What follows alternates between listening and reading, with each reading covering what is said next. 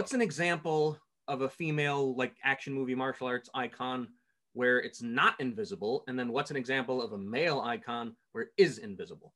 So I guess Ip Man would qualify, but I don't know. I haven't thought about that. So that's why that's interesting. And then a female icon where it's not invisible. I mean, I see Gina Carano there, but if you watch Haywire, I mean, she's walking around in cocktail dress and mm. she's fighting, and that could just be a pretty girl. It's like, what what's the marker for visibility in a woman if the marker for a dude is all the muscles? Is but the marker muscles? Is, that, I think that if it, outside of this, outside of films, outside of the cinema, The, the marker is often in, it's sartorial often. It's, you know, you, what are you wearing? You, you're, you're wearing these, you might be wearing this t-shirt, or you might be wearing one of my many like Brazilian jiu-jitsu t-shirts, which kind of, it just puts the word out there. What are those other ones that, that um, what's that U F C one? Tap out. That you're wearing tap out or something like that. And it's, you're kind of like trying to signify, um, you know, you're trying. You're trying to. You're trying to send out messages about who you are, um, and I. I mean, I was. I love the fact that. I mean, we we both. Not everyone here knows Megan Morris, but Megan Morris, professor of you know gender and cultural studies in Sydney, and she always wears like World Gym clothes. I just love that, because I, you know, I would never wear World Gym clothes, even though I desperately want to deep down, because um, because I'm not like a big bodybuilder, and it. it It's it's it's kind of like, I'm just a crap bodybuilder. I'm not a bodybuilder. I'm like I, I couldn't wear it, but she can wear it because she's a woman. And, and I just want like, to bring this up. I don't know. I I don't know if I've ever seen or heard you talk about it. I don't know if you've even seen it. But do you know the recent movie, The Art of Self-Defense with Jesse Eisenberg? Yeah, it's, yeah, I loved it. That is that kind of bears on that too, where he's kind of at that crossroads, like, okay, I'm training martial arts so people don't pick on me and rob me, but how's anybody gonna know that I do martial arts? So he starts making like belts that he can wear in the real world. So he goes to work with his yellow belt on, this stuff like that. Like, how do we communicate this besides just striking a pose in the street? Yeah. So yeah, just interesting stuff that I found reading that part. Yeah. That part. Yeah, there's a lot. There's a lot of that in and around martial arts. I mean, with the Yeah, I, I don't want to get in, into it too much, but yeah, pe people want to communicate. They they de they're desperate to signify, unless unless they are like you know, um, there's a scene in Ghost Dog, you know, and Forrest Whitaker's walking around being all Ghost Dog and enigmatic and kind of ninja like, right? And he's walking around, and uh, and he sees an old man with his shopping bags, his grocery, that classic American like you know like brown paper bags, and some. Some young punk comes up and puts his hand on his shoulder. He's going to rob him. But the old man turns out to be a martial arts expert and kicks him in the head and stamps on him. And you're like, yay, because that's the martial arts fantasy, isn't it? And that's also the that's also the the, the, the, the genuinely fantastic feminist narrative about things like Brazilian jiu-jitsu. You know, the story of a man goes to attack a woman or a girl. She's a she's a brown belt in Brazilian jiu-jitsu, and she chokes him out, and she's got him trapped in a. She's just got her legs trapped around his leg while she phones the police and says, "I've got this loser here." I mean, that's the that that's the ultimate kind of emancipatory sort of physical feminist narrative, isn't it? And even jumping in to connect. If I start talking about M M A, I might not be able to stop, but it does at least connect to the kind of new. I don't know if myth is the right word, or the new kind of sense of understanding, or the new sort of common practice, the idea that once the U F C got so popular and people can be doing Brazilian jiu-jitsu or Muay Thai or whatever, the idea that you don't really want to pick fights anymore because, for all I know, this guy's a cage fighter. He's going to armbar me. It's like now everyone realizes that it's not going to be obvious, and there is a sort of invisibility to this. But yeah, another there's, thing, there's, a flip, I mean, there's a flip side to it as well. I mean, I, I really do believe in the the kind of uh, I, that, so there's a, a writer called Martha McCoy, and she writes books about physical feminism and about women's self-defense in the States. So it's all really serious. It's all guns and all that kind of really serious shit that we just don't have in Britain currently, which is good. Um, and she talks about it as, you know, to, to be able to, um, so in Martha McCoy's argument, The divide, the concept that divides masculinity and femininity is aggression. That's the marker of whether you're feminine or not, and, and how you are aggressive, right? That's the, that's the defining thing.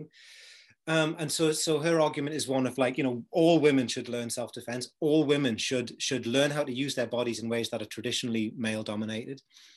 And I do think that um, Brazilian jiu-jitsu and, and, and other forms of grappling and so on are potentially emancipatory for women in this way. But you've got to remember the flip side.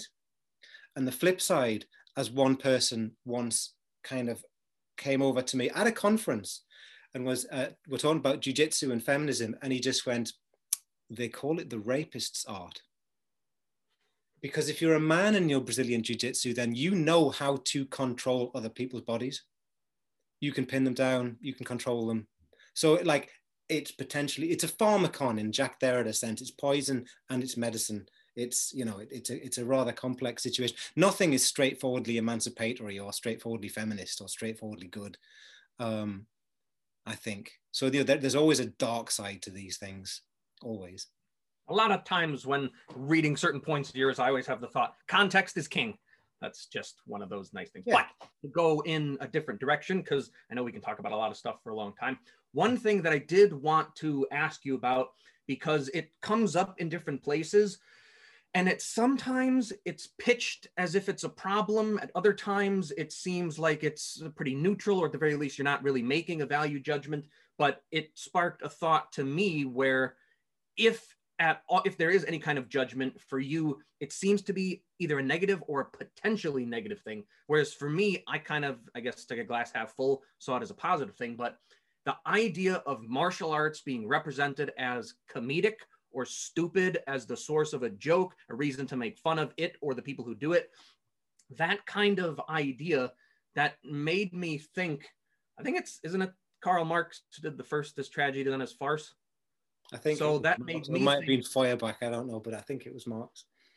So that, that line was in my head, and it made me think that it seems like you could make, I guess, a positive spin argument that I'd never really had a problem with like the comedic representations of martial arts, because for me, I can see that kind of comedy as like the sign that it made it, as the sign that it's there to be made as a joke. So it made me think like certain things, and martial arts is the case study here, yeah. That it's like first as genuine, then as parody. Yeah. So it's like when you had that boom in the late nineties and early two thousands of like spoof movies. So it's like, you know that the hood movies like Boys in the Hood and Juice and stuff like that, you know that those made a huge impact in American cinema, because then we can have something like Don't Be a Menace to South Central. When you know that these teen slasher movies made a huge impact with Scream and I Know What You Did Last Summer, then we can get Scary Movie. So when we get stuff like Kung Pao and the goofy kind of comic stuff from cartoons like Lizzie McGuire and Hey, or kid shows like Lizzie McGuire, cartoons like Hey Arnold, it seems at some points, I think you're kind of guarding against like, well, these things aren't stupid. So you, we can we can do comedy about them, but they're not stupid. So well, it seems like there's that. But I do kind of have, I guess, a benevolent or positive sense like, hey, it's a source of comedy. That means martial arts has penetrated this far that we can do it in this kind of popular context. Just wanted yeah. to know your thoughts. I know, I've always, I mean, I, that the stuff when I write about um, martial arts comedy, that that or people laughing about martial arts, that was in one of the other books. I don't think I write about it so much in this book, but in this book I do take, I wanted to take some time to write about the Monty Python um, Llap-Goch joke. So it's, it's one of the, you just have you just have to Google this, like Monty Python, L L A P G O C H, Llap-Goch, and it'll show you the cartoon. It was an advert for a Welsh martial art. And this came out in like nineteen seventy-four, I think. So it was it was their really early Welsh martial art. And it was just such a hilarious, so fast, such a fast responder to this, this new thing that had just kicked off in cinema, this, this whole martial artsy thing. And, and it straight away knew that people were fetishizing the idea of Chinese or Japanese martial arts or Korean martial arts. And they were like, well, what's a funny place then? Well, Wales is a funny place, right? And what's a funny idea? That there's a traditional Welsh martial art. And so Monty Python got there really fast. My interest in um, in, martial, in, in martial arts comedy is, is to think about the way that martial arts conveys meaning, or the way that it is understood in more mainstream and non-specialist concept, uh, contexts, because context is king. So that, you know, I, I look less at the specific martial arts histories. I, I look less at specific martial arts books or martial arts manuals. I'm more interested in the way that martial arts registers within either mainstream or subcultural or, or comedic or, or whatever kinds of contexts, you know, so because that tells you a lot about what people think about martial arts and therefore what kind of discursive status they have. And there are, and I tried in this book, uh, in The Invention of Martial Arts, to kind of plot, not a graph, but a sort of like some of the key kind of coordinates of the landscape of the ways that martial arts are represent, like what they can mean, you know, what kind of figure embodies, you know, martial arts in this context. You know, who is the M M A guy? And the, you've got the kind of Sherlock Holmes tradition, the Bartitsu gent, all the way through the Avengers and, and so on. You still have that line for, and I kind of do the constellation of, of positions that martial arts seems to hold in, in mainstream discourses. Um, but I also think that there's something inherently hilarious about people trying. And I think that if you look at a lot of the comedy about martial arts, like you never see Jason Bourne training. Jason Bourne just embodies, right? That he just is that skill. But you see, um, you see Napoleon Dynamite training, and it's a sign of like pathetic, needy, nerdy, teenage, boyish, like, uh, you know, this fantasy about, I want to be like Bruce Lee, I want to be invincible. It's that effort. When you've mastered something, then maybe you, there, potentially you could be represented, if you're in the right kind of cinematic genre, as somehow superlative. But nine times out of ten, it's gonna, you're going to look ridiculous. You're an adult who does what? It's like um, Peter Lorge once said, you know, like martial arts are regarded in Western culture as something really positive, something that you should send your children to do. And he said, so the implication, therefore, is there's something you should grow out of. Um, so in Western popular culture, you know, adults who do martial arts, th- there's something wrong with them. They've either got a screw loose or they're fantasists or they're eternal kind of teenage boys or, or something like that, which I think is unfair in many cases. You know, or you know since you brought that up, that leads perfectly into another thing that I have to, because I have you here on the computer, I have to pin you down to an answer to this, because it's something that we've actually gone back and forth on face-to-face in stuff we've written about, and it showed up here again, so I can't not talk about it. And it's the idea of realism in martial arts movies. That's always been an eternally interesting issue to me, something that we've both written about in a lot of different contexts. Even at one point, just for people who aren't in our tiny little two-person bubble talking about the same stuff, in an earlier book of Paul's theorizing Bruce Lee, he made a certain argument about Bruce Lee versus Chuck Norris from The Way of the Dragon, and then who the hell are the dudes in Bridget Jones' Diary? Hugh oh, Grant yeah, um... and someone else. Uh, in Bridget Jones' Diary, you have the cad Colin and the bounder. Firth. I can't remember, you know. Colin Firth, I think. Yeah. I'm the film professor. I got to come up with the right names. So Hugh Grant and Colin Firth. That's right.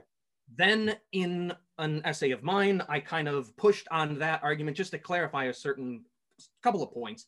And then you responded to that in an essay. Then you have this here. I was like, there's too much here. We got to talk about it today. So the idea that you put forth is that given the way that serious martial arts have been represented in sort of action movies and martial arts movies, there's a sense that it's not just real, or it's not truly real, because one of the things that are kind of repressed, and the return of the repressed, then you find it in comedies, but nobody ever screws up. Nobody misses, nobody trips and falls, nothing goofy happens. So that's an element of real fighting, but you're not going to see that when Bruce Lee's fighting Chuck Norris. He's not going to trip and fall and hit his head on the side of the Roman Colosseum. That's not going to work. But the problem that I always had is then when it gets to, well, because this is here, it's more real than that.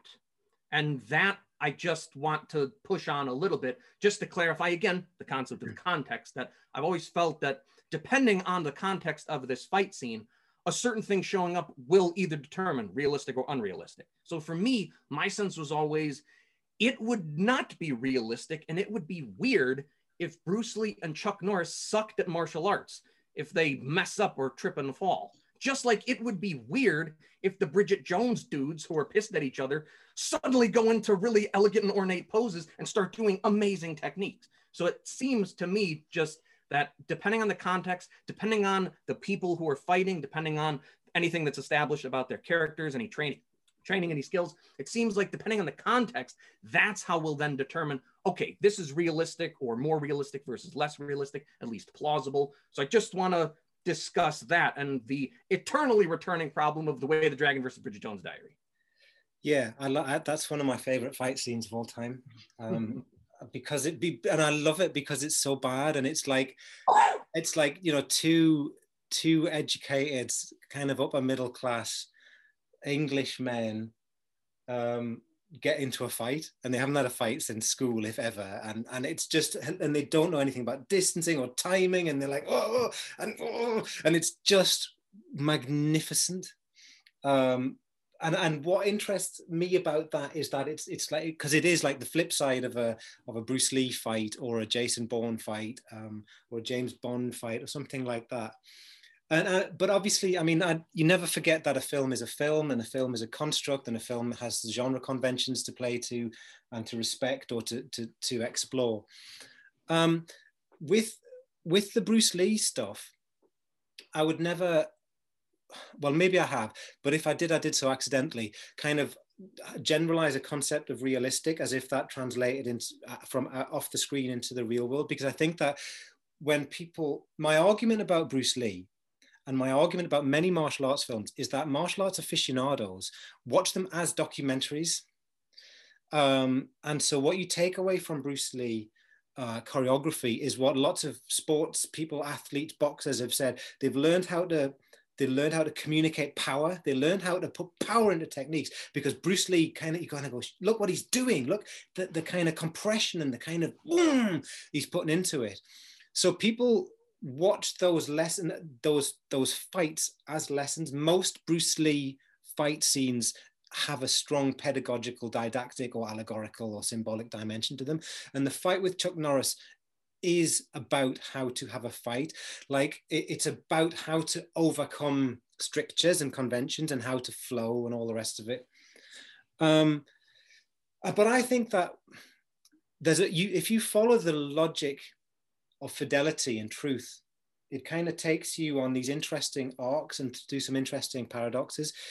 For instance, after the Wong Kar-wai film came out, The Grandmaster, and you have um, Ip Man fighting Gong Er, and, and the first fight with Ip Man and Gong Er is a really interesting fight where he is like perfect Wing Chun, and she's she's kind of like Bagua, and, and she has, so her stance is different to his, and his is very, his what's his, his is that. And and halfway through, the and they do all techniques perfectly, like perfectly, like a kata, like a daolu, like perfect, right? And that gives it a sense of unreality, even though technically, it's perfect, it's real, it's real martial arts, but it's so perfect that it's unreal. And then halfway through the fight, and you could only know this if you know what Wing Chun and Bagua look like, they change styles. She changes to his stance, and he goes, oh, and he's just in the briefest flicker of an, oh, and so he changes to her stance. But like, you don't know that unless you know about martial arts. It's, an, it's a hyper real martial arts piece of choreography. You couldn't get better in a in a in a in any choreographed performance in the world. Um, so I'm more interested in, in in the way that people try to people try to get to reality. So the Hollywood version might be to make it more scrappy and messy and shake the camera about a bit, like in the way that David Bordwell says, you know, shake the camera about to fudge over the fact that nobody knows what the hell's going on here. Whereas the Chinese or, or Hong Kong cinematic tradition would be more like, no, I'm going to show you every single detail to show you how authentic this is. Leon Hunt writes a lot about this kind of stuff. Um, but then if you think about, if you translate that into real martial arts practice, which is which is in the dojo or, or, or the gym or the wherever you are, these are highly artificial environments that people are trying to, to, to work out how to affect the real sometimes. Like, let's make it really like we're in the octagon, like we're really training for this competition, or we're really training for the street, but they're still like studios, they're still, they're still realms of simulation and an attempt to get to the real. But the real is kind of constantly deferred because it's a constantly shifting goalpost. The real is like, you know, difference, as Derrida would have it. Um, so reality, whenever I've written about it, is normally something that is, so I always go back to these kind of Derridian concepts. It's like a hauntological concept. It's not, it's not an ontological concept. It's like, oh my God, but really what happens if? Really, what happens if I'm in a pub? What happens if I've got my children with me? What happens if I've got my computer in my bag? Like, really, how will I fight? Really, how will I react? And that really is more like an emotional appeal to something that is, is more or less permanently deferred. Um, you realize I'm just basically quoting kind of English Derrida at you here now. Other than and the bit about... how polite I'm being. There's loads of comments. There's twenty-three comments. Is there anything that we need to know about in there? I haven't read them, obviously, because I've been yakking.